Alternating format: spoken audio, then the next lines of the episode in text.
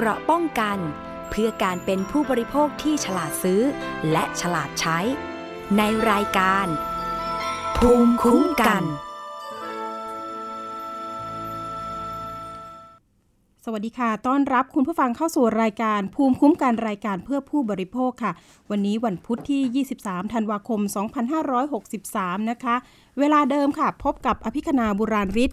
11นาฬิกาถึงเที่ยงเลยนะคะ 1 ชั่วโมงเต็มค่ะ วันนี้ก็จะมาบอกเล่าเนาะเรื่องของการที่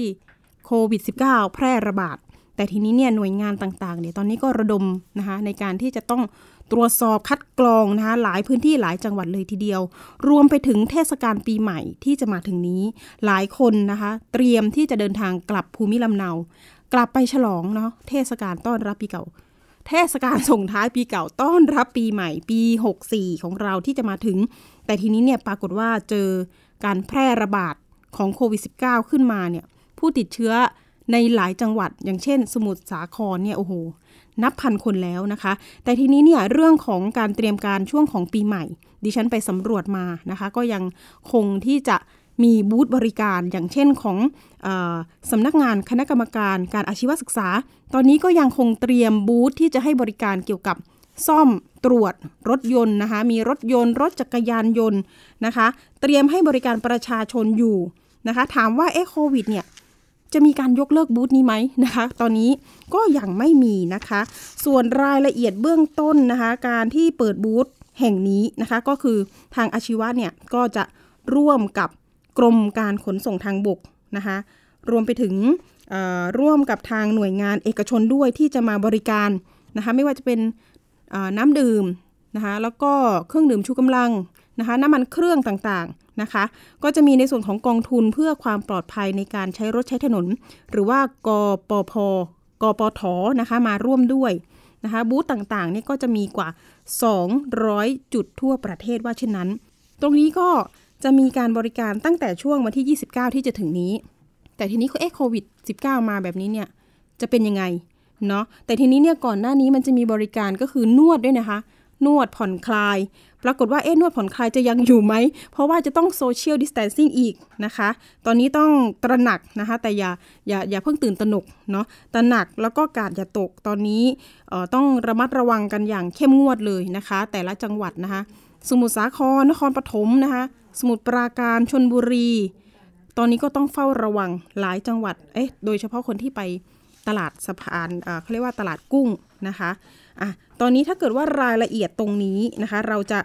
ไปคุยนะคะกับดรสุเทพ แก่งสันเทียกันนะคะ ท่านเป็นเลขาธิการการอาชีวศึกษา ซึ่งก็จะดูในส่วนของบูธบริการต่างๆ รวมไปถึงของขวัญวันปีใหม่ด้วย ฝีมือของน้องๆนักศึกษาด้วยนะคะ เดี๋ยวเรามีสายของท่าน สวัสดีค่ะ ดรสุเทพคะ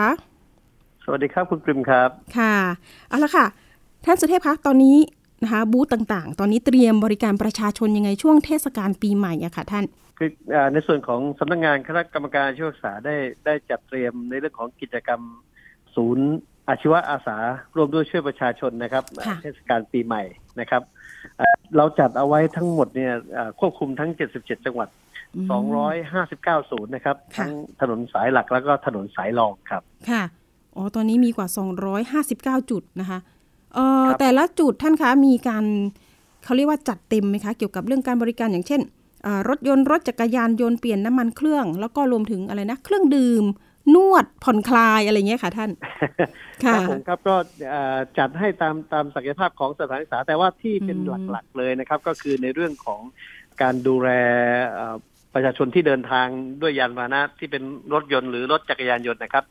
เป็นเรื่องของการซ่อมบำรุงนะครับ เป็นเรื่องของการช่วยเหลือแก้ไขปัญหาในกรณีถ้าหากเกิดปัญหาอุบัติเหตุในในระหว่างเดินทางอย่างเช่น เรื่องของเครื่องยนต์ มีปัญหาไฟส่องสว่างมีปัญหาอะไรอย่างนี้นะครับ เราสามารถดำเนินการได้แล้วก็ในในส่วนของบางจังหวัดในบางศูนย์เนี่ยจะมีในเรื่องของการนวด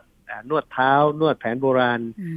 ให้ด้วยนะครับ ถ้าเป็นในในส่วนของจังหวัดที่มีวิทยาลัยสารวัตรช่างหรือวิทยาลัยอาชีวะที่เขามีแผนกนวดแผนปัจจุบันไอ้แขอโทษแผนโบราณอยู่แผนโบราณแผนโบราณครับก็จะจะดูแลตรงนี้ด้วยครับในในขณะเดียวกันก็จะมีพวก ทุกศูนย์เนี่ยจะมีเรื่องของเครื่องดื่มที่จะช่วยกระตุ้นไม่ให้ง่วงนะครับ อย่างเช่นพวกกาแฟนะครับที่ที่จะไปบริการได้น้ำเย็นอย่างเงี้ยนะครับได้มีผ้าเย็นมีอาหารที่มีอาจจะมีรสชาติเปรี้ยวๆหน่อยนะครับช่วยช่วยกระตุ้นกระตุ้นความรู้สึกให้ให้ตื่นตัวขึ้นมาครับครับค่ะ เอ๊แต่ว่านวดแผนโบราณยังยังมีอยู่ใช่ไหมคะท่านเลขาอ่า มีครับแต่ว่าไม่ไม่ไม่ทุกศูนย์นะครับ จะมีเฉพาะในศูนย์ที่มีวิทยาลัยสารวัตรช่าง หรือวิทยาลัยอาชีวะ ซึ่งก็มีแผนกเรื่องของหลักสูตรนวดแผนโบราณอยู่เนี่ยเขาเขาสามารถมาบริการได้ครับแต่ก็อันนี้คือจะเพิ่มมาตรการป้องกันโควิด -19 ยังไงบ้างคะท่านเลขาในในในส่วนของมาตรการป้องกันโควิด -19 เนี่ยในช่วงนี้เราเราเน้นว่าทั้งในส่วนของครูนักเรียนนักศึกษาที่ ให้บริการเนี่ยจะต้องมีการป้องกันนะครับ ในเรื่องของการสวมหน้ากากอนามัยเรื่องของการวัดอุณหภูมิ แล้วก็มีเจลแอลกอฮอล์สำหรับล้างมือด้วย ซึ่งซึ่งขณะเดียวกันผู้เข้ารับบริการเนี่ยก็ต้องผ่านกระบวนการในเรื่องของมาตรการในการป้องกันด้วยนะครับ อย่างเช่นในเรื่องของการวัดอุณหภูมิ หรือให้ให้ใส่หน้ากากก่อนที่จะ เข้ามารับบริการในศูนย์ แล้วก็อาจจะให้ล้างมือด้วยเจลแอลกอฮอล์อย่างนี้เป็นต้นนะครับผมค่ะ แล้วบูธนี้คือจะเริ่มก็คือประมาณวันที่เท่าไหร่ถึงวันที่เท่าไหร่แล้วก็ช่วงเวลาค่ะ ท่านผอไอ้ท่านเลขาค่ะครับผมก็จะเริ่มให้บริการในช่วงเจ็ดวันในช่วงเทศกาลก็คือเริ่มตั้งแต่วันที่ 29 ธันวาคม2563 ถึงวันที่ 4 มกราคม 2564 นะครับ เริ่มตั้งแต่8โมงครึ่งถึงถึง 16 โมงครึ่งก็ตั้งแต่8โมงครึ่งถึง4โมงครึ่ง4โมงเย็นครับผมอาจจะมีต่อเวลาเล็กน้อยนะคะครับผมตั้งแต่กรณีที่ที่มีกรณีฉุกเฉินใช่ไหมคะฉุกเฉินครับผมแต่แต่แต่ที่จริงแล้วในส่วนของศูนย์แต่ละศูนย์เนี่ยเราจะมีครูมีนักเรียนนักศึกษาเนี่ยนอนเฝ้าอยู่นะครับดังนั้นถ้าหากในในช่วงเวลานอกเหนือจากเวลาเนี้ยถ้าหากมี การอุบัติเหตุฉุกเฉินจริงๆเนี่ยก็สามารถที่จะเข้าไปรับบริการได้ครับค่ะท่านเลขาเห็นว่าถ้าเกิดเราจะหาจุดว่าเอ๊ะมันอยู่ตรงไหนบ้าง อันนี้เรามีโซเชียลยังไงมาช่วยยังไงบ้างคะคือคือจริง ๆ แล้วจะมีอยู่อสองรูปแบบที่จะบอกอบอกจุดบริการนะครับอันแรกก็คือให้สังเกตเต็นท์สีม่วงนะครับ เต็นท์สีม่วงจะเป็นเต็นท์เป็นสัญลักษณ์นะครับ แล้วก็จะมีป้ายบอก ระยะทางเอาไว้เป็นเป็นระยะระยะนะครับ ตั้งแต่หนึ่งหนึ่งกิโลเมตร แล้วก็ห้าร้อยเมตร แล้วก็ถึงจุดนะครับ ก็คือตั้งแต่หนึ่งกิโลเมตรเป็นต้นไปเนี่ยจะก่อนถึงก่อนถึงศูนย์เนี่ยจะมีป้ายบอกนะครับ จะเป็นป้ายแบนเนอร์สีม่วงนะครับ แล้วก็ถ้าถ้าจะให้สะดวกถ้าหากมีสมาร์ทโฟน ก็สามารถที่จะโหลดแอปพลิเคชันอาชีวะอาสานะครับแล้วก็สามารถที่จะลิงก์ดูได้ว่าตอนนี้เราอยู่ใกล้ศูนย์บริการที่ไหนอย่างไร ครับเส้นทางไหนก็ สามารถให้บริการได้ครับ ค้นหาตำแหน่งได้เลยใช่ไหมคะท่าน ได้เลยครับผมครับ อ๋อ ก็สายเหนือสายอีสานเห็นว่า ตะวันตกตะวันออกมีหมดใช่ไหมคะ มีมีครบทุกจังหวัดครับเจ็ดสิบเจ็ดจังหวัด แล้วก็แต่ว่าจะจะเป็นถนนสายหลักกับถนนสายรองนะครับ แต่ส่วนใหญ่แล้วจะอยู่ถนนสายหลักเป็นหลักนะครับผมค่ะ แล้วทีนี้จังหวัดที่มุ่งสู่ใต้อย่างเช่น สมุทรสาครตอนนี้คือยังไงบ้างคะท่าน ก็ก็มีเหมือนกันครับเพียงแต่ว่าเราก็เน้นในในเรื่องของมาตรการป้องกันที่ที่รัดกุมมากยิ่งขึ้นนะครับผมเนาะตอนนี้เหมือนกับค่ะ พอเอ่ยสมุทรสาครนี่คือทุกคนอุ้ยตื่นตระหนกกันใหญ่เลยนะคะใช่ครับแต่ก็แต่ก็จะเน้นในเรื่องของมาตรการในการป้องกันโควิด -19 เพราะว่าคนที่มาใช้บริการส่วนใหญ่ก็จะเป็นคนที่เดินทางผ่านนะครับ ค่ะ ผ่านไปเท่านั้นคือคืออยากประชาสัมพันธ์ว่าตอนนี้เนี่ยสมุทรสาครก็เริ่มเอาโหเศรษฐกิจซบเซาก็อย่า อย่าซ้ำเติมเลยอะไรอย่างนี้เนาะก็ยังยังใช้ชีวิตให้ปกติ แต่ว่าให้ให้ระมัดระวังการอย่าตกว่าอย่างว่าอย่างนั้นค่ะเอ่อท่านเลขาคะมีเบอร์ประสานของทางอาชีวะอาสาไหมคะท่านคะเอ่อเบอร์ประสานสอบถามได้ที่เอ่อเบอร์ศูนย์แปดเก้า เจ็ดหกห้าเจ็ดเก้าเจ็ดเจ็ดนะครับ แล้วก็เบอร์ศูนย์แปดห้าเก้าศูนย์หกห้าสี่เก้าเก้าแล้วก็ศูนย์หกห้าหกสามเจ็ดสามสี่ห้าห้าอันนี้เป็นข้อมูลที่สามารถสอบถามได้ว่าจะค้นหาศูนย์ได้ที่ไหนอย่างไร หรือจะโหลดแอปพลิเคชันได้อย่างไรเนี่ยก็สอบถามที่เบอร์นี้ได้เลยครับ ค่ะค่ะแอปพลิเคชันนี่ก็คือโหลดได้ทั้งระบบ iOS กับ Android ใช่ไหมคะ ได้เลยครับ ได้เลยทั้งสองระบบครับอ๋อครับผมโอเค นอกจากนี้เห็นว่ามีน้องๆนักศึกษาที่อยู่ทางด้านเขาเรียกว่าแผนกอาหารแล้วก็โภชนาการถูกไหมคะ ตอนนี้เห็นว่าคึกคักในเรื่องของการทำขนมช่วงปีใหม่ อยากให้อยากให้ท่านเลขาพูดคุยเรื่องนี้ด้วยว่า เออเรามีผลิตภัณฑ์อะไรบ้างที่เป็นฝีมือของน้องๆนักศึกษา แล้วก็จำหน่ายจ่ายแจกคือเป็นยังไงบ้าง คือคือในในส่วนของของขวัญที่ที่ใช้ในเรื่องของเทศกาลปีใหม่เนี่ยส่วนใหญ่แล้ววิทยาลัยอาชีวศึกษาครับจะเป็นผู้ผลิต ซึ่งมีอยู่ทั่วประเทศนะครับ สามารถที่จะสั่งสินค้าได้ ส่วนใหญ่แล้วจะเป็นประประเภทอาหารอย่างเช่นเค้กปีใหม่อย่างนี้เป็นต้นนะครับ คุกกี้อย่างนี้นะครับโรตีโรตีแห้งอย่างนี้นะฮะก็ก็สามารถที่จะสั่งได้ แต่ก็ จะเป็นเฉพาะวิทยาลัยอาชีวศึกษานะครับที่ที่ดำเนินการอยู่ ซึ่งมีทำอยู่ทั่วประเทศนะครับที่ทำเป็นประจำตอนนี้ถ้าเป็นภาคตะวันออกเฉียงเหนือก็จะเป็นอาชีวะขอนแก่น อาชีวะนครราชสีมานะครับถ้าเป็นภาคกลางก็อาชีวะนครปฐมนะครับ อาชีวะสาวพาอย่างนี้เป็นต้นนะครับในกรุงเทพครับ ตอนนี้ทางก็สามารถสั่งได้ครับค่ะ เห็นว่ามีการเพิ่มมาตรการทำตามอะไรนะ ระบบ กระทรวงสาธารณสุขที่เข้มงวดเลยตอนนี้ใช่ไหมคะใช่ครับก็จะมีเรื่องของการให้ความรู้แล้วก็อบรมผู้ที่จะสัมผัสอาหารครับเพื่อเพื่อที่จะให้ปลอดภัยครับจะให้ได้อาหารที่ปลอดภัย และประทานอาหารอย่างปลอดภัยอย่างปลอดภัยครับอย่างมั่นใจครับผมครับ ช่วงนี้ทุกคนระแวงเรื่องอาหารค่ะท่านเลยค่ะโดยเฉพาะอาหารทะเลในส่วนของเรื่องของการสัมผัสอาหารเนี่ยทางอาชีวศึกษาได้ทำความร่วมมือกับกระทรวงสาธารณสุขนะครับ ให้ อาชีวศึกษาเนี่ยเป็นศูนย์สำหรับอบรมให้ความรู้กับผู้ที่สัมผัสอาหาร ทั้งในส่วนของนักเรียนนักศึกษาและก็ประชาชนทั่วไปครับน้องๆที่เล่าเรียนที่นี่เนี่ย เห็นว่า เอ๊ะ จบไปนี่เป็นผู้ประกอบการได้เลย ใช่ไหมคะครับใช่ครับเรามีโครงการในเรื่องของศูนย์บ่มเพาะอาชีพของของนักเรียนนักศึกษาอยู่ครับเขาเขาเรียนเนี่ยเขาสามารถที่จะทำเหมือนเหมือนกับเป็นสตาร์ทอัพเรื่องของการที่จะประกอบอาชีพ ในในในสาขาที่เขาศึกษาได้ครับ ก็คือคิดคำนวณผลกำไรอะไรด้วย ต้องคิดให้เป็นถูกไหมฮะใช่ครับผมครับรวมถึงช่องทางตลาดครับ ช่องทางการตลาดเพียบนะคะ เอาละค่ะ สุดท้ายอยากให้ท่านดรสุเทพฝากถึงช่วงเทศกาลปีใหม่หน่อยเรื่องของการเดินทางนะคะแล้วก็อาจจะะมาใช้บริการที่บูธได้ อันนี้ยืนยันว่าบริการฟรีอะไรอย่างไรบ้างค่ะทิ้งท้ายค่ะท่าน ครับผมครับก็อยากจะเรียนเชิญชวนพี่น้องประชาชนที่จะเดินทางในช่วงเทศกาลปีใหม่นี่นะครับท่านสามารถที่จะแวะใช้บริการของน้องๆ ที่อยู่ตามถนนสายหลักและก็ถนนสายรองจำนวนทั้งหมดเนี่ย259 แห่งได้เลยนะครับ ซึ่งน้องๆเนี่ยเขาบริการฟรีนะครับ แล้วก็ไม่มีค่าใช้จ่ายใด ๆ การแวะ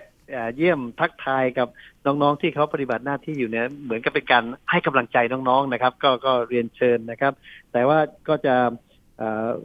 ขอฝากในเรื่องในเรื่องของความปลอดภัยทั้งในส่วนของการเดินทางว่าจริงๆแล้วอย่าประมาทนะครับผมแล้วก็ที่สำคัญก็คือภายใต้มาตรการป้องกันสถานการณ์การแพร่ระบาดของโควิดก็อยากจะให้ท่านได้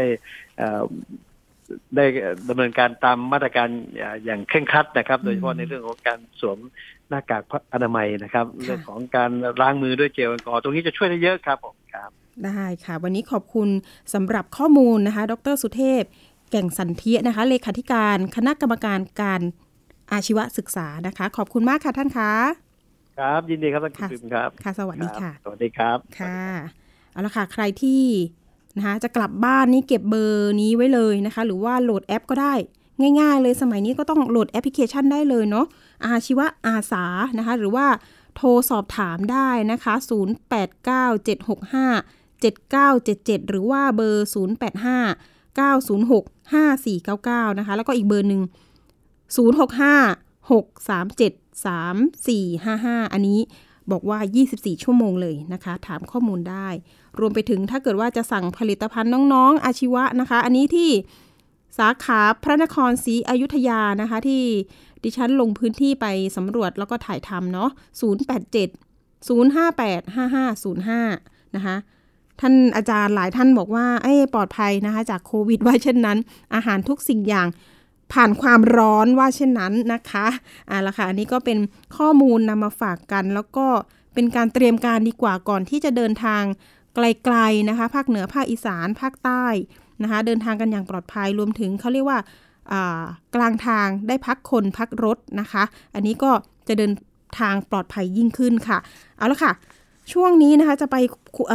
ในเรื่องของอันนี้ก่อน เพราะว่าตอนนี้ผ้าห่มของเรานะคะที่จะไปภัยหนาวกันเนี่ย ยอดเนี่ยนะคะ ยอดนี่คะยังไม่ถึงเป้าเท่าไหร่นัก ก็ยังขอโปรโมทก่อนนะคะ คุณผู้ฟัง ปีนี้ไปที่น่านเหมือนเดิมนะคะ ที่จังหวัดน่านอำเภอเฉลิมพระเกียรตินะคะ เดี๋ยวรายละเอียดไปติดตามกันก่อนค่ะ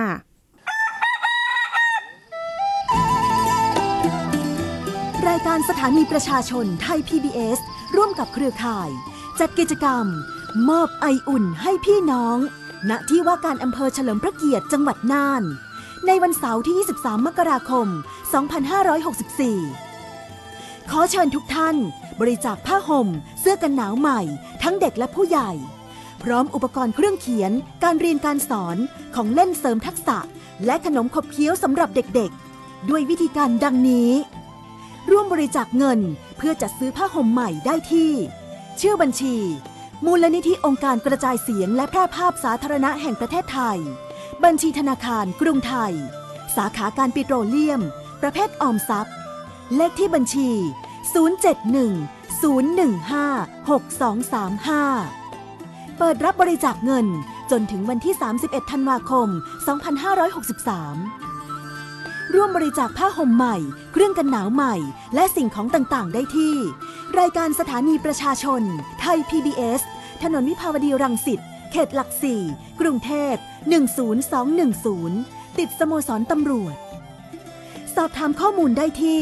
รายการสถานีประชาชน โทรศัพท์ 02 790 2111 หรือ 02 790 2630ถึง3วันจันทร์ถึงศุกร์9นาฬิกาถึง 18นาฬิกาหรือ Line ID แอดร้องทุกไทย PBS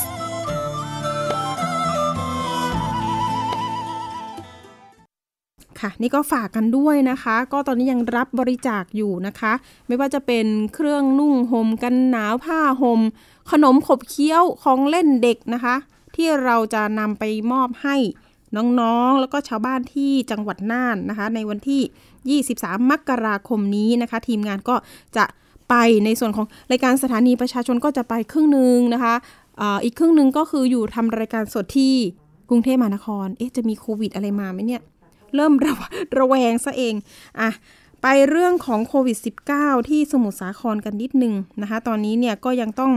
เฝ้าระวังกันอย่างเข้มข้นเลยนะคะ ตอนนี้ถ้าเกิดพูดถึงที่จังหวัดเนี่ย ตอนนี้เนี่ยมีการช่วยกันระดมบริจาคข้าวของข้าวสารอาหารแห้งให้แก่ผู้กักตัวนะคะ ที่ตลาดกลางตตลาดกุ้งนะคะ ตอนนี้ก็จริง ๆ สอบถามกันได้นะ ที่เบอร์โทร 0 3 4 4 2 7 3 8 7 นะคะ แล้วก็ 0 3 4 4 1 1 2 0 8 แล้วก็ 0 3 4 4 2 6 4 2 4 ทุกวันเลยนะคะ รวมไปถึงมีบัญชีธนาคารนะคะของจังหวัดสมุทรสาครรวมใจสู้ภัยโควิด บัญชีชื่อคุณคนสมุทรสาคร รวมใจสู้ภัยโควิด -19 นะคะบัญชี กรุงไทยสาขาสมุทรสาคร ประเภทออมทรัพย์นะคะ เลขที่บัญชี 7 1 2 3 1 3 1 3 9 แล้วก็ 8 อันนี้ไม่สามารถลดหย่อนภาษีได้ สอบถามข้อมูลได้นะคะ 061 417 2746 เพราะว่าตอนนี้ตัวเลขผู้ติดเชื้อพันกว่าคนแล้วอะดูน้ำเสียงนะคะ แล้วก็จริงๆ แล้วประชาชนทั่วไปนะคะ สามารถแจ้งเบาะแสได้นะคะ แล้วก็สอบถามเพิ่มเติมสายด่วนของสมุทรสาครได้ 065 549 3322 แล้วก็ 034 871 274 นะคะ ผลกระทบไม่ใช่แค่สมุทรสาครนะคะ คุณผู้ฟัง ตอนนี้มันกระทบไปทั่วเลยค่ะนะคะ คนที่บอกว่าโอ้โหกินอาหารทะเลไปฉันจะติดไหมเนี่ยอย่าเพิ่งหวาดระแวงนะคะ เพราะว่า กรมควบคุมโรคเขาก็บอกแล้วนะคะ ตอนนี้อาหารทะเลเนี่ยมันก็ยังปลอดภัยอยู่นะคะ ก็ต้องเขาเรียกว่ากินร้อนช้อนกลางช้อนตัวเองนะคะ แต่ทีนี้เนี่ยมีผลกระทบไปถึงผู้เลี้ยงกุ้งนะคะหลายจังหวัดเลยทีเดียว อย่างเช่นที่เรายกตัวอย่างเนี่ยจะเป็นที่จังหวัดราชบุรีนะคะ ตอนนี้กระทบแล้วผู้เลี้ยงกุ้งอำเภอบางแพนะคะโอ้โหการระบาดของโควิด -19 แล้วลอกใหม่เนี่ย ส่งผลกระทบให้เกษตรกรผู้เลี้ยงกุ้งในจังหวัดราชบุรีเนี่ย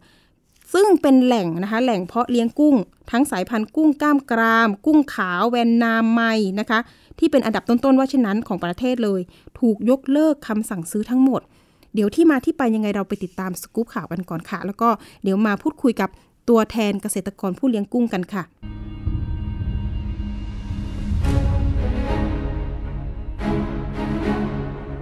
นายประชาขวัญพรายอายุ 30 ปี ชาวตำบลโพหักอำเภอบางแพจังหวัดราชบุรี หนึ่งในเกษตรกรผู้เลี้ยงกุ้งเปิดเผยว่า ในช่วงสัปดาห์ก่อนสิ้นปี เป็นช่วงเวลาทอง และความหวังของเกษตรกร ที่จะพอเห็นผลกำไรบ้าง แต่ก็ต้องมาประสบปัญหาการแพร่ระบาดของไวรัสโควิด -19 ที่ตลาดกลางกุ้งในจังหวัดสมุทรสาคร ล่าสุดเมื่อช่วงเช้า ตนเองพร้อมคนงานได้ช่วยกันดูดน้ำจนเกือบหมดบ่อเพื่อเตรียมจับกุ้ง แต่ระหว่างนั้นพ่อค้าที่เคยตกลงซื้อขายกัน ได้โทรศัพท์แจ้งว่าขอยกเลิกออเดอร์ทั้งหมด เพราะไม่มีตลาดที่จะส่งขายต่อได้ทำให้ตนและคนงานต้องสูบน้ำกลับเข้าบ่ออีกครั้ง แม้จะมีความเสี่ยงกับปัญหาการน็อกน้ำของกุ้ง ในขณะเดียวกันก็ต้องแบกรับต้นทุนที่เพิ่มขึ้น และหากต้องยืดอายุการเลี้ยงกุ้งที่ครบกำหนดอายุ 4 เดือนออกไปอีก 1 เดือน กุ้งน้ำหนักรวมกว่า 40 ตันเหล่านี้ก็จะตายตามอายุไขในที่สุด เงินลงทุนกว่า 150,000 บาทต่อบอ ซึ่งตนเองมีอยู่กว่า 20 บอ จะขาดทุนกว่า 3 ล้านบาท เกษตรกรทุกคนจะลงคิวจับกุ้งเนี่ยใกล้ๆเทศกาลเพราะว่าจะได้ราคาดี มีคนจับจ่ายใช้สอยอะไรต่างๆ กลับบ้านกลับช่องก็จะซื้อกุ้ง ซื้ออาหารไปกินกัน ช่วงนี้ก็จะมีปัญหาหมดก็คือขายไม่ได้เลย เพราะว่าพ่อค้าคนกลางเนี่ยส่วนใหญ่เขาเอาไปส่งตามร้านค้าต่างๆเนี่ยที่เหลือก็จะเข้าตลาดกลางกุ้งมหาชัย พอตลาดกลางกุ้งปิดปุ๊บพ่อค้าคนกลางแม่ค้าคนกลางก็ไม่ค่อยกล้าซื้อทำให้บ่อเราเนี่ยก็ต้องดองไว้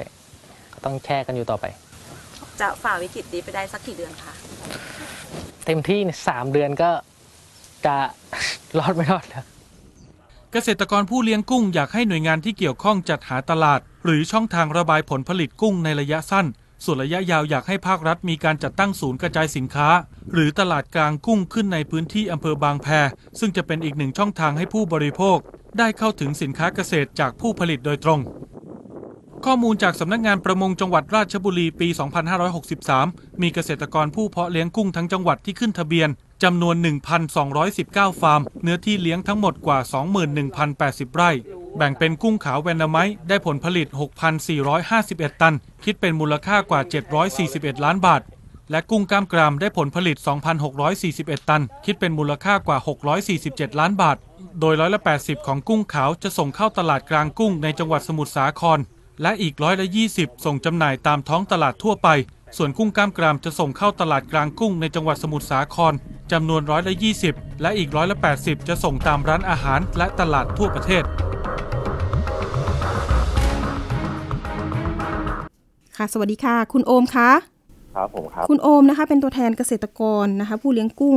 ในจังหวัดราชบุรี แล้วก็เดี๋ยวมาฟังผลกระทบกันก่อน คุณโอม ผลกระทบตอนนี้เป็นยังไงบ้างคะผลกระทบแน่นอนอยู่แล้วครับเพ ราะตลาดกุ้งตลาดกลางปิด กุ้งขายไม่ได้ครับพ่อค้าคนกลางที่จะรับซื้อ ก็ไม่รับซื้อ เพราะว่าอ่าร้านค้าต่างๆ เริ่มทยอยที่จะปิดตัวโอ้ค่ะพอตัวปุ๊บพ่อค้าคนกลาง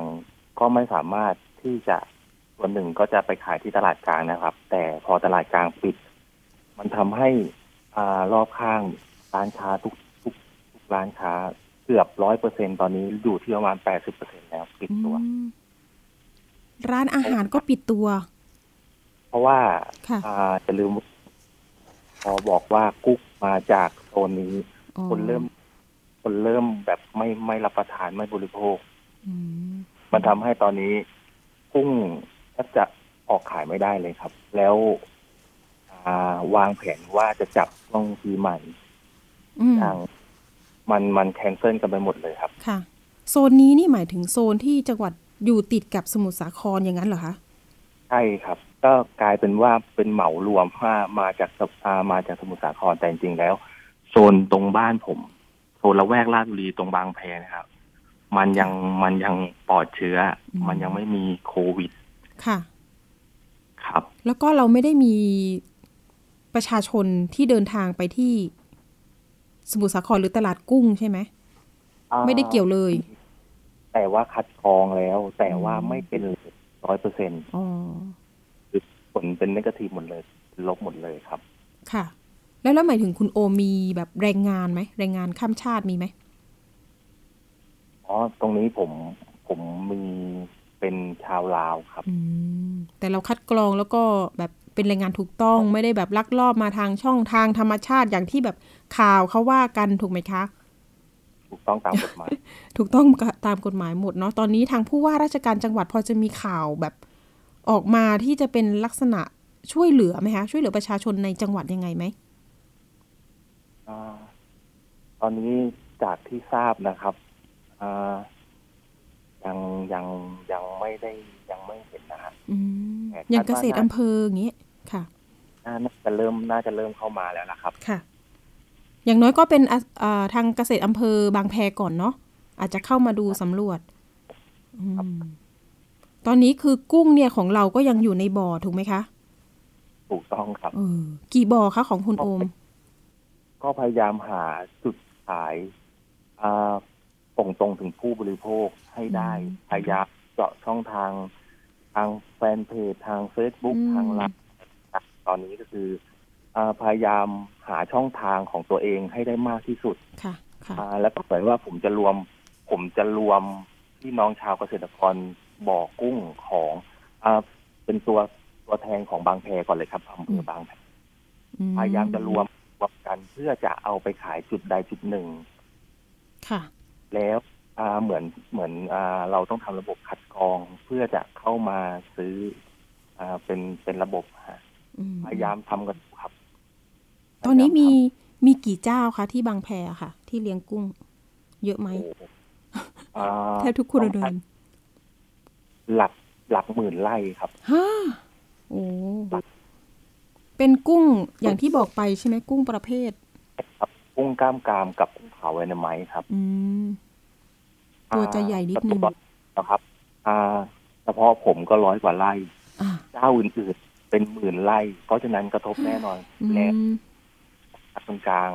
ก็อย่างที่ผมบอกอาดรอปตัวลงไปเลยครับ เพราะว่าตลาดกลางปิด เพราะฉะนั้นพ่อค้าคนกลางก็ไม่กล้ารับซื้อค่ะเพราะว่าถ้าสมมุติว่าอ่าป้อนให้ร้านอาหารร้านอาหารเริ่มใช้น้อย เริ่มไม่เอา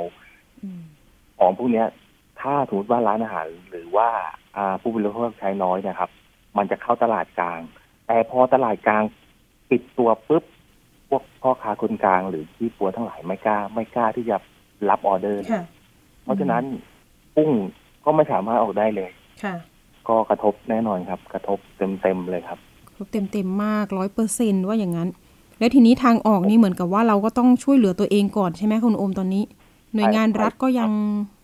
ไม่ได้เข้ามา อืม แล้วแฟนเพจนี่คือพอจะได้ผลไหมคะมีลูกค้าติดต่อมาบ้างไหมมีมีครับมีเริ่มเริ่มทยอยเข้ามา แต่ตอนนี้เรายังพอยอีกอย่างหนึ่งคือ เรายังไม่มีจุดที่จะบริการที่จะอ่าตรงตรงถึงมือผู้บริโภคผู้บริโภคครับค่ะอันแฟนี้นคือพอยที่จ้ะเรายังรวบรวมข้อมูล รวบรวมสถานที่ว่าอ่า ตรงไหนหน่วยงานไหนที่จะเข้ามาช่วยเหลืออืมที่จะเข้ามาตั้งศูนย์ ให้พี่น้องชาวเกษตรกรเข้าไปขายค่ะอันนี้ยังเป็นจุดที่ผมกำลังประสานงานอยู่อืมให้พี่น้องชาวเกษตรกรของอำเภอบางแพเข้าค่ะไปขายได้ ตลาถึดงถึงตรงค่ะครับ คุณโอมคะถึแล้วงตรงตตรลาดงที่ตลาดกลางนี่คืออยู่ที่ส มุทรสาครครับ อ๋อ ที่นั่นเลย ใช่ไหม ที่ที่ระบาดนี่อยู่อะเหรอคะ ใช่ครับอืใช่มคือเป็นตลาดหลัก อ่า กุ้งขาวเวเนไมต์นี่ตลาดหลักของของกุ้งขาวเวเนไมต์คือแปดสิบเปอร์เซ็นไปอยู่ที่นู่นอืมยี่สิบเปอร์เซ็นคือในในประเทศเรายี่สิบเปอร์เซ็นแค่นั้นอ๋อ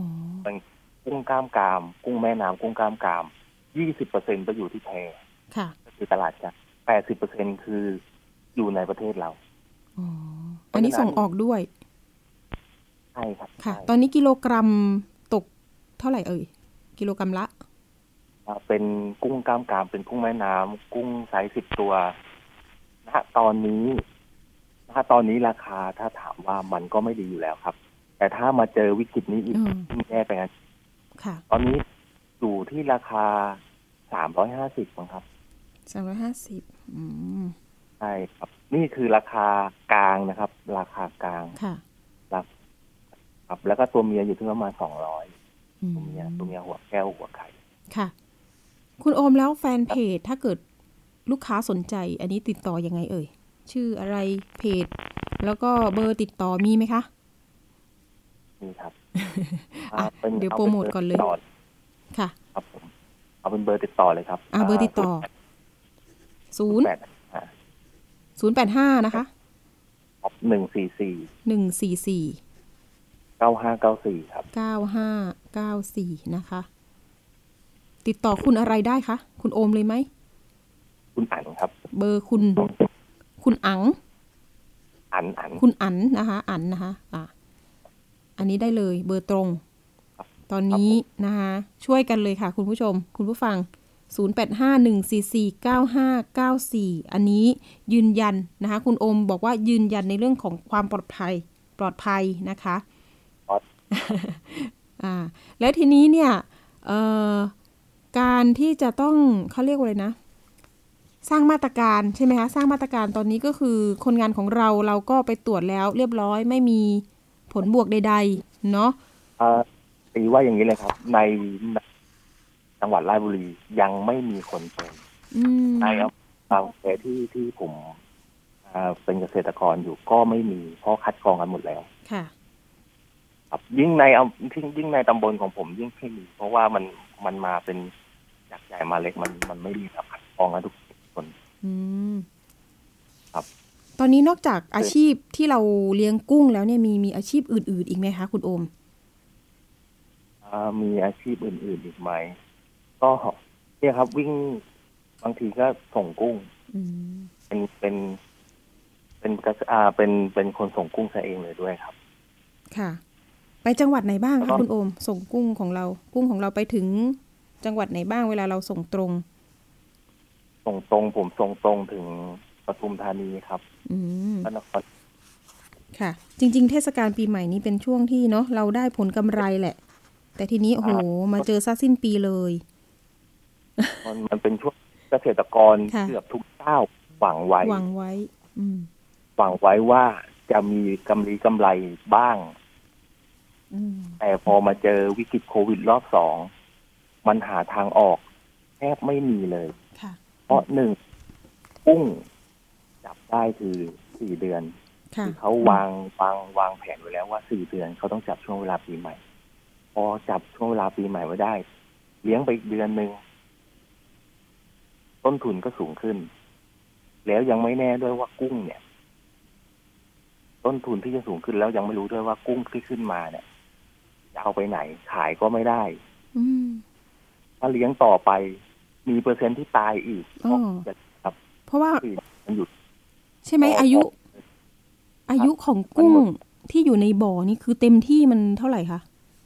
ประมาณสี่เดือนนี่คือเต็มที่แล้วครับ ถ้าเลี้ยงอ๋อเริ่มหมด ตัวใหญ่ ๆ มันเริ่มจะทยอยตาย โอ้เดี๋ยวดิฉันไปเอามาเดี๋ยวดิฉันไปราชบุรีเลยนะคะอะตอนนี้ก็คือจะครบสี่เดือนแล้วถูกไหมคะ ใช่ครับใช่อืมถ้าเลี้ยงต่อก็มีสิทธิ์ทยอยเลี้ยงตาต่อยต้นใช่ต้นทุนก็สูงเปอร์เปอร์เซ็นต์ตายก็มีค่ะ ก็คือขาดทุนแน่ๆครับอืมว่าง่ายลงทุนทีหนึ่งเราก็โอ้โห หลักเท่าไหร่คะเนี่ยๆลงทุนต่อใบก็ อยู่ที่ประมาณแสนห้าแสนห้าต่อใบนี่หมายถึงต่อบ่อเหรอคะต่อบ่ออืมอืมไม่เคยเลี้ยงกุ้งก็จะถามละเอียดนิดนึงนะคุณโอมเนาะเออทีนี้เนี่ยจะต้องนั่นแหละ อาจจะต้องไปยื่นเรื่องกับหน่วยงานรัฐดีไหมคะจังหวัดหรืออะไรให้เข้ามาช่วยดีไหมหรือยังไงดี มีแนวทางในส่วนนี้ไหมที่วางวางไว้ นอกจากช่วยเหลือตัวเองละครับก็ก็มีวางวางๆไว้อะอืมแต่ว่าเดี๋ยวผมขอรวมตัวกับเกษตร เกษตรกร ผมค่ะก็บอกอย่างคนเดียวอาจจะไปม้ขีดไฟก้านเดียวครับ ผมเดี๋ยวผมขออืมค่ะให้มันมีไม้ขีดไฟหลาย ๆ ก้าน มันจะได้หักยากๆอ่าเนาะยังไงเป็นกำลังใจให้เนาะคุณโอม แล้วก็เกษตรกรผู้เลี้ยงกุ้งทุกคนด้วยเนาะรวมถึงอาชีพอื่น ๆ ด้วยเนาะอาจจะมีผลกระทบเป็นวงกว้างค่ะครับเก็บกำลังใจให้ทุกอาชีพเลยครับ ค่ะ ทิ้งท้ายนิดนึงตอนนี้เราจะแบบ สู้ไปด้วยกันยังไง แล้วก็พูดไม่ออกเลยเนาะพอเจอผลกระทบแบบนี้ เชิญค่ะ ขอให้ทุกภาคส่วนนะครับรับผิดชอบกับตัวเองครับ คือตอนนี้พอวิกฤตมันมาใหม่อีกรอบหนึ่งเราทำเราต้องอ่ากินร้อนช้อนกลาง ใส่แมสไปไหนก็ต้องดูแลตัวเองอ่าทั้งภาครัฐภาคเอกชน พยายามทำให้ถูกต้องตามกฎหมายแรงงานต่างด้าวที่เข้ามา ควรเข้ามาตามกฎหมาย ไม่ใช่ลักลอบเข้ามา พอลักลอบเข้ามาปุ๊บมันเป็นช่องทางมันเป็นช่องโหว่ทำให้โรคเชื้อโรคต่างๆ เนี่ยมันเข้ามาอืมโดยที่คนไทยบางทีเฮ้ยมันมันมันอาจจะน้อยลงไปแล้ว มันกลับค่ะกลายเป็นลุกคือขึ้นมาเป็นหลักห้าร้อยหลักพันอืมโดยที่คนไทย มันกำลังจะฟื้นตัวครับค่ะหลังจากฟื้นมันกลับกลาย เป็นจมดิ่งลงไปอีก มันไม่ใช่แค่เกษตรกรมันไม่ใช่เป็นแค่ผู้เลี้ยงกุ้ง ทุกอาชีพทุกอย่างที่เขากำลังจะลึกอ่าดื่มตาอ้าปากได้ เขาต้องกลับกลายเป็นต้องไปกู้หนี้ยืมสินต้องรีบปิดตัว เพราะว่าอย่าลืมนะครับ มหาชัยตอนนี้ล็อกดาวน์แล้วเรียบร้อยเลยครับร้านอาหารร้านค้าทุกอย่างปิดตัวหมด อืมันมค่ะ อย่างที่สัมภาษณ์ ผู้ค้าในตลาดที่มหาชัยอะนะเขาก็บอกว่า ตอนนี้เนี่ยอืมไม่มีลูกค้าเลย การขนส่งอะไรเงี้ยก็คือตอนนี้รถไฟปิดที่ว่าขบวนที่จะเข้ามากรุงเทพอืมอะผลกระทบไปหมดเลย ค่ะมันกระทบมันไม่มันไม่ได้กระทบแค่เกษตรกรผู้เลี้ยงกุ้งค่ะมันกระทบทุกรากหญ้าทุกอืมวงการของประเทศ มันมันโดนมันโดนกระทบหมดเลยครับอืมค่ะ เดี๋ยวฝากเบอร์ของคุณโอมเนาะถ้าเกิดว่าติดต่อซื้อกุ้งนะคะ ช่วยเหลือ กันและกันนะคะ เกษตรกรผู้เลี้ยงกุ้งที่บางแพเนาะ0 8 5 1 4 4 9 5 9 4 เอาละค่ะ เดี๋ยวเป็นกำลังใจให้คุณโอม แล้วก็ผู้เลี้ยงกุ้งทุกทุกๆคนนะคะ เอาละค่ะ ขอบคุณนะคะ เดี๋ยวมีคืบหน้ายังไงก็ประสานกันได้นะคะ คุณโอมสวัสดีค่ะครับค่ะยังไงก็ขอบคุณสายของคุณโอมนะคะ ตัวแทนเกษตรกรผู้เลี้ยงกุ้งในอำเภอบางแพจังหวัดราชบุรีนะคะ เป็นกำลังใจให้ทุกๆ คนเลยนะคะ ที่ต้องสู้กับสถานการณ์การแพร่ระบาดของโควิด -19 นะคะ ทั้งเมืองไทยเนี่ยก็นะคะได้รับผลกระทบหมดเลยนะคะ ยังไงก็อย่าตื่นตระหนกค่ะ ป้องกันตัวเองไว้เนาะหน้ากากอนามัย เจลล้างมือ อย่าให้ขาดนะคะ คุณผู้ฟังรวมไปถึงถ้าเกิดว่าอยากช่วยเหลือ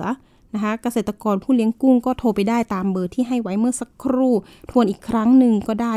085 นะคะ 14495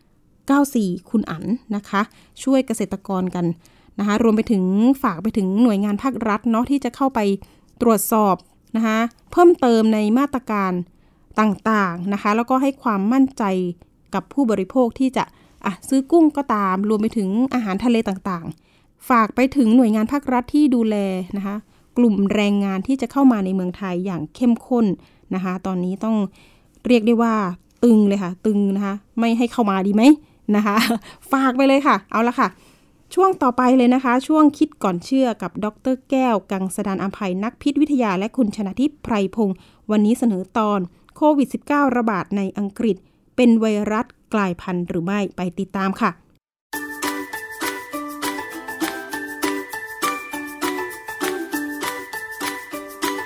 ช่วงคิดก่อนเชื่อ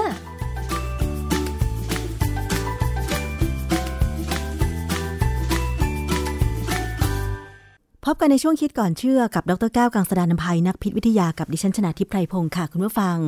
พูดถึงเรื่องการระบาดของเชื้อไวรัสโคโรนาสายพันธุ์ใหม่ 2019 หรือโควิด -19 นะคะ มีการระบาดระลอกใหม่ในหลายประเทศรวมถึงไทยด้วยค่ะ แต่ว่ามีข่าวหนึ่งที่เว็บไซต์ของ BBC ซึ่งเป็นสำนักข่าวที่โด่งดังประเทศอังกฤษนะคะ มีข้อมูลบอกว่า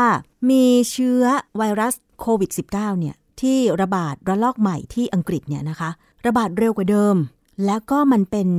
การกลายพันธุ์ของไวรัสด้วย ซึ่งเรื่องนี้มีงานวิจัยอะไรออกมาแล้วหรือยัง แล้วมันน่ากลัวขนาดไหนต้องไปถามอาจารย์แก้วค่ะ อาจารย์คะในฐานะที่อาจารย์เป็นนักวิจัยด้านพิษวิทยาเนี่ยนะคะ ความหมายของการกลายพันธุ์ มันน่ากลัวขนาดไหนคะอาจารย์เออการกลายพันธุ์เนี่ยมันคือการเปลี่ยนแปลงองค์ประกอบของหน่วยพันธุกรรมของสิ่งมีชีวิตนะอย่างกรณีไวรัสเนี่ย โควิด -19 เนี่ยมันเป็น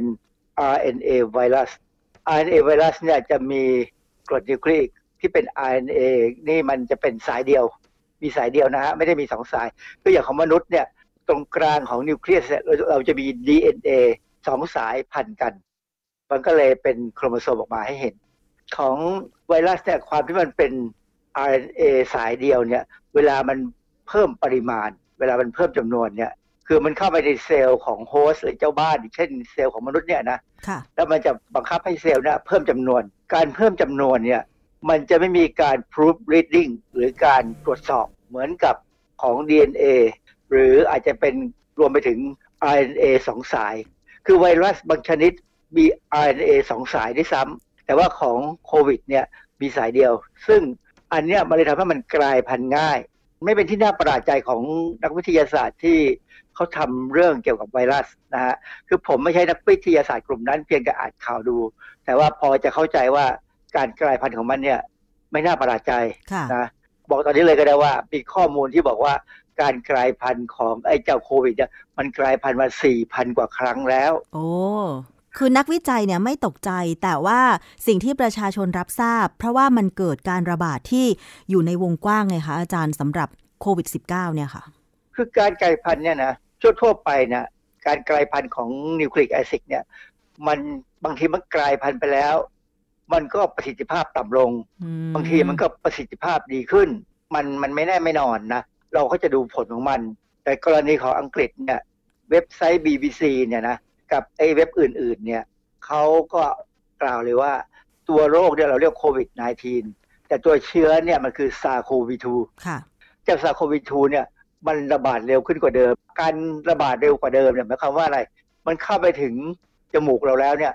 มันเข้าเซลล์ได้เร็วขึ้นกว่าเดิม เพราะการที่จะเข้าเซลล์ได้เนี่ยไวรัสมันจะต้องใช้สไปค์โปรตีน หรือถ้าเรียกให้เต็มๆจะเรียกว่าสไปค์ไกลโครโปรตีน คือมันเป็นไกลโครโปรตีน มันไม่ใช่โปรตีนตัวเดียวหรอก มันเป็นโปรตีนที่มีแป้งติดอยู่ด้วย สไปค์ไกลโครโปรตีนเนี่ยค่ะ หน้าที่หลักๆ มันแล้วคืออะไรคะอาจารย์ หน้าที่หลักของมันเนี่ยนะ ถ้าเราเรียกเป็นภาษาไทย ผมใช้คำว่าตุ่มโปรตีน ตุ่มเนี่ยหรือแท่งโปรตีนเนี่ยที่มันติดอยู่กับผิวของไวรัสเนี่ยมันจะเข้าไปสวมเข้ากับส่วนที่เราเรียกว่า ACE2 receptor หรือบริเวณรับ เจ้าบริเวณรับเนี่ยมันเป็นส่วนหนึ่งของที่อยู่บนผิวเซลล์ของมนุษย์ ซึ่งในทางเดินหายใจของเราเนี่ยจะมีพวกนี้เยอะทีนี้พอเจ้าสไปค์โปรตีนหรือตุ่มโปรตีนเนี่ยมันเข้าไปสวมเหมือนกับ ลูกกุญแจเข้าไปในแม่กุญแจเนี่ย มันจะทำให้เกิดการเปลี่ยนแปลงขึ้นที่ผนังเซลล์ของมนุษย์ทำให้ไวรัสเนี่ย มันส่ง RNA ของมันเนี่ยหรือกรดนิโคลิกของมันเนี่ยเข้าไปในเซลล์ของเรา แล้วเข้าไปทำหน้าที่ควบคุมการทำงานเหมือนเข้าไปปฏิวัติเลยทำให้การทำงานของเซลล์เนี่ยหยุด แล้วหันมาผลิต RNA ตัวเนี่ยเพิ่มขึ้นเยอะๆแต่กระบวนการมันไม่ใช่แป๊บเดียวนะ มันต้องใช้กระบวนการหลายอย่างนะฮะ คือเดิมเนี่ยการที่ไอ้เจ้าตุ่มโปรตีนเนี่ยมันเข้าไปสวมที่บริเวณรับเนี่ยมันก็ได้ในระดับหนึ่ง แต่ปรากฏว่าตอนนี้เขาพบว่ามันน่าจะเร็วกว่าเดิม คือเข้าไปได้ดีกว่าเดิม แสดงว่าการกลายพันธุ์ของโควิด -19 ในครั้งนี้เนี่ยทำให้การระบาดหรือว่าการเข้าสู่ร่างกายของมนุษย์เนี่ยมันเร็วขึ้นไม่เป็นผลดีเลยนะอาจารย์นะ มันเร็วขึ้นแต่ว่ายังไม่ได้บอกว่ามันอันตรายมากขึ้นนะเขายังไม่กล้าบอกอันนี้ เพราะว่าอะไร เพราะว่าอย่างใน คนในอังกฤษในลอนดอนเนี่ยความจริงมันแค่ส่วนลอนดอน แล้วก็ไปทางใต้ๆของ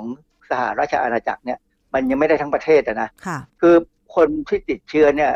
ยังไม่มีอาการถ้าส่วนใหญ่ เหมือนกับที่พวกเมียนมาบ้านเราเนี่ยมาทำงานบ้านเราเนี่ยเขาก็เดินเข้าไปตรวจแล้วเจอเชื้อ แต่เขายังเดินได้สบายไม่มีอาการค่ะ คล้ายๆกับข่าวที่ออกมาว่าเจ้าของร้านปูอบคนหนึ่งที่ไปซื้อของ ที่สมุทรสาคร แต่ไม่ได้ไปตลาดกลางกุ้งนะ แต่ว่าไปตลาดอื่นก็ยังติดมา แล้วแแอดมินของเพจร้านเขาเนี่ยแถลงบอกว่าเจ้าของร้านที่ติดเนี่ยไม่แสดงอาการเลย แบบนี้หรือเปล่าอาจารย์ ประมาณนั้นเลยว่าเชื้อนี่มันต้องเปลี่ยนไปแน่ เพราะมันไม่ทำให้คนมีอาการเร็ว เราเราเคยได้ข่าวมานานพอสมควรนะนะว่า บางคนเนี่ยไม่มีอาการ แล้วนี่แหละคือตัวปัญหาที่ว่าอย่างที่อู่ฮั่นเนี่ย คนที่ไม่มีอาการนี่แหละ เป็นคนเอาเชื้อออกจากจีนไปยุโรปเขาพูดอย่างนั้นนะเขาว่าอย่างนั้น ถ้าสมมติว่าเชื้อนี้เกิดจีนนะไม่ใช่เกิดจากยุโรปแล้วเข้าไปจีนนะเพราะมันมีหลายหลายแต่สมมติฐานแล้วล่ะตอนนี้นะฮะมันมีอันนึงที่เป็นหลักฐานที่บอกว่ามันมีปัญหาหนักก็คือว่าเขาบอกว่าไอ้การกลายพันธุ์เนี่ยตรวจพบเมื่อเดือนกันยา แล้วในเดือนพฤศจิกายนเนี่ยเขาบอกว่าหนึ่งในสี่ของผู้ติดเชื้อในลอนดอนเนี่ยเป็นสายพันธุ์นี้หนึ่งในสี่นะ จากนั้นผ่านไปพอเดือน ธันวาปั๊บเนี่ยผู้ป่วยสองในสามกลายเป็นติดเชื้อสายพันธุ์นี้ ซึ่งมันเพิ่มสัดส่วนมากขึ้นเรื่อยๆนะฮะจนสุดท้ายเนี่ยนายกรัฐมนตรีบริจอนสันเนี่ยต้องออกข้อบังคับรอบใหม่ในพื้นที่ของประเทศเลยในพื้นที่ของลอนดอนกับส่วนตอนใต้ของสหราชอาณาจักรเนี่ยเพื่อป้องกันไวรัสนี้กระจายข้อบังคับใหม่นะค่ะมันมีข้อมูลอีกอันหนึ่งที่น่าสนใจจาก มันเป็นโครงการนะชื่อ next train next train เนี่ย เป็นโครงการเฝ้าระวังด้านพันธุกรรมของไวรัสทั่วโลกเลยเขานำเสนอมุมมองที่ทันสมัยอย่างต่อเนื่องของข้อมูลที่เปิดเผยต่อสาธารณะ ควบคู่ไปกับการพูดถึงเครื่องมือวิเคราะห์ และการแสดงภาพที่มีประสิทธิภาพสำหรับนักวิทยาศาสตร์ทั่วไปเลยเขามีเป้าหมายที่จะทำให้ดูแลด้านระบาดวิทยาเนี่ยมีประสิทธิภาพเอ่อ Nextstrain เนี่ยอ้างข้อมูลจาก WHO เมื่อวันที่ 20 ธันวา แล้วชี้ว่า ไอ้กรณีการติดเชื้อในอังกฤษเนี่ยนะมันมีกรณีการติดเชื้ออื่น 9 รายในเดนมาร์ก2รายในออสเตรเลียนะและอาจจะรวมถึงอีกหนึ่งรายในเนเธอร์แลนด์เนี่ยที่อาจจะมีลักษณะคล้ายกันกับในลอนดอนเลยค่ะแสดงว่าผลเนี่ยมันอาจจะหนึ่งมีการระบาดไปจากอังกฤษ หรืออีกอันนึงก็คือมันเกิดพร้อม ๆ กันทั่วไปในยุโรปแล้วค่ะ ก็คือว่าไวรัสเนี่ยมันพร้อมใจกันพัฒนาตัวเอง ให้แพร่พันธุ์ หรือว่าแพร่เชื้อได้เร็วขึ้นในหลาย ๆ พื้นที่แบบนี้หรือเปล่าอาจารย์เขาสงสัยอย่างนั้นนะ แต่ว่า WHO ได้ยังไม่ได้ถึงกับฟันธงลงไปหรอก เพราะว่าอย่างว่าเนี่ยอังกฤษเนี่ยเพิ่งถูกประกาศห้ามจากอังกฤษนะห้ามไปประเทศอื่น คือหลังจากที่อาการมันหนักแล้ว คือเดิมเนี่ยเขาก็ยังมีการติดต่อกันอยู่ในยุโรปนะฮะก็เลยเป็นเรื่องที่อันนี้น่ากังวลอันนี้เข้าไปดูในวิกิพีเดียเนี่ย ผมผมไม่เคยเห็นวิกิพีเดีย ในเรื่องไหนเนี่ยที่อัปเดตข้อมูลที่หมายความว่า ปรับปรุงข้อมูลให้ทันสมัยเนี่ย ทุกวันเหมือนกับเรื่องของโควิด -19 นี่เลยเขาปรับปรุงทุกวันนะฮะเขาบอกว่าไวรัสโควิด -19 สายพันธุ์ใหม่เนี่ยมันมีรหัสชื่อว่า VUI เขียนตัวใหญ่นะ VUI 202012ทับ01ไอ้รหัสพวกเนี้ยมันเป็นไปตามระบบของโควิด19 Genomics UK ซึ่งเป็นโครงการหนึ่งที่มีชื่อย่อว่า COC UK นะเออที่น่ากังวลที่ข่าวยังไม่ออกมา แต่ว่าผมเห็นของวิกิพีเดียบอกว่า มันมีการกลายพันธุ์อยู่ 17 ตำแหน่งซึ่ง 8 ใน 17 เนี่ย เป็นการกลายพันธุ์ที่เกิดผลกับสไปค์ไกลโคโปรตีนหมายความว่าจากตุ่มโปรตีนเนี่ยมันกลายพันธุ์ไปแล้วพอมันกลายพันธุ์ไปแล้วเนี่ยหมายความว่าอะไรกรดอะมิโนแอซิดมันเปลี่ยนไปพอเปลี่ยนไปเนี่ย รูปร่างของมันเนี่ยขยับไม่เหมือนเดิมถามว่าไอ้นี่คือตัวปัญหาที่ว่าทำให้มันเข้าไปจับกับ ACE2 receptor ของเซลล์ของเราเนี่ยดีขึ้นกว่าเดิม ที่น่ากังวลคือแอนติบอดีที่เราหวังว่าวัคซีนต่างๆ จะเข้าไปกระตุ้นเนี่ย มันจะกระตุ้นตามให้เป็นมีรูปแบบที่จะเข้าไปจับกับสไปค์ไกลโคโปรตีนแบบเดิม ในขณะที่ของอังกฤษเนี่ยมันกลายเป็นแบบใหม่ค่ะ มันจะได้ผลดีหรือไม่ คืออาจารย์ของอังกฤษต่างๆเนี่ยนะที่เขาทำเรื่องเนี้ยเขาไม่กล้าพูดอย่างฟันธงว่ามันจะมีปัญหากับวัคซีน เพราะว่าตอนนี้เขากำลังเริ่มใช้วัคซีนอยู่ ผลยังไม่ออกพอผลยังไม่ออกเนี่ยถ้าไปพูดว่ามันจะไม่ได้ผลเดี๋ยวมันมีปัญหาแต่ว่าผมว่าในใจเขาลึกๆเนี่ยเขากังวลแล้วนะค่ะเขาก็บอกว่า ถึงมันจะเปลี่ยนแปลงมันก็อาจจะมันก็ทำวัคซีนก็ยังทำงานได้ดีนะอาจจะไม่มีปัญหาหรอก หรืออาจจะพอช่วยได้บ้างอะไรเงี้ยก็แล้วแต่ แต่ละคนจะพูด มีอาจารย์คนหนึ่งชื่อลาวิกุปตาจากมหาวิทยาลัยเคมบริดจ์นะฮะเขากล่าวว่าการกลายพันธุ์แบบเนี้ยช่วยทำให้การติดเชื้อเพิ่มขึ้นเป็นสองเท่า ในการทดลองในห้องปฏิบัติการ คือถ้าเป็นในคนเนี่ยมันเพิ่มขึ้น 70%จ70%ก็คือ 1.7 เท่า แต่ว่าในห้องปฏิบัติการเนี่ยมันเพิ่มขึ้น 2 เท่าเลยค่ะสองเท่าหรือ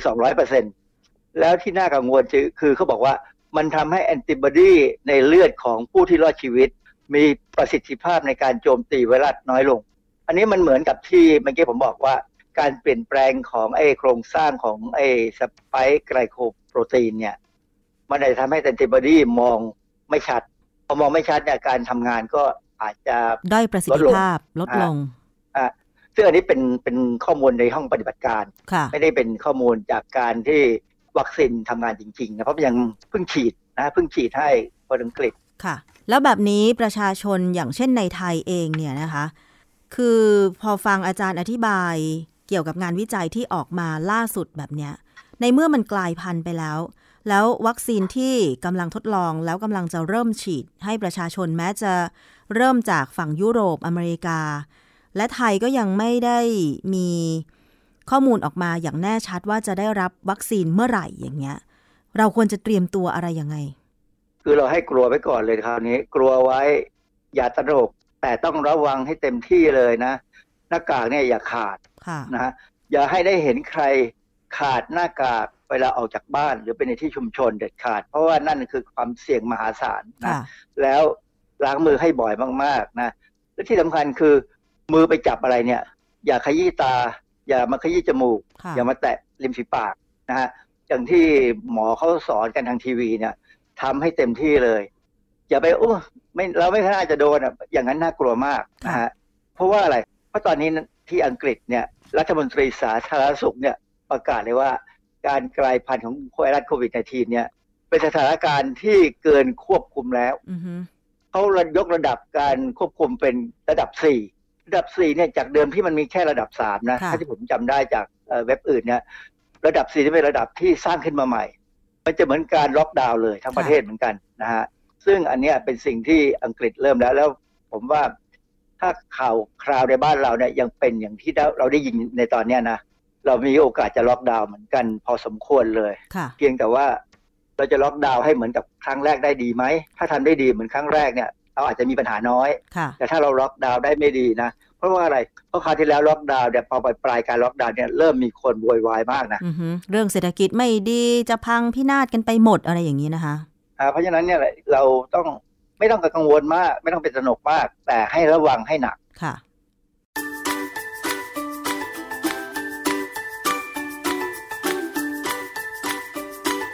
ช่วงคิดก่อนเชื่อ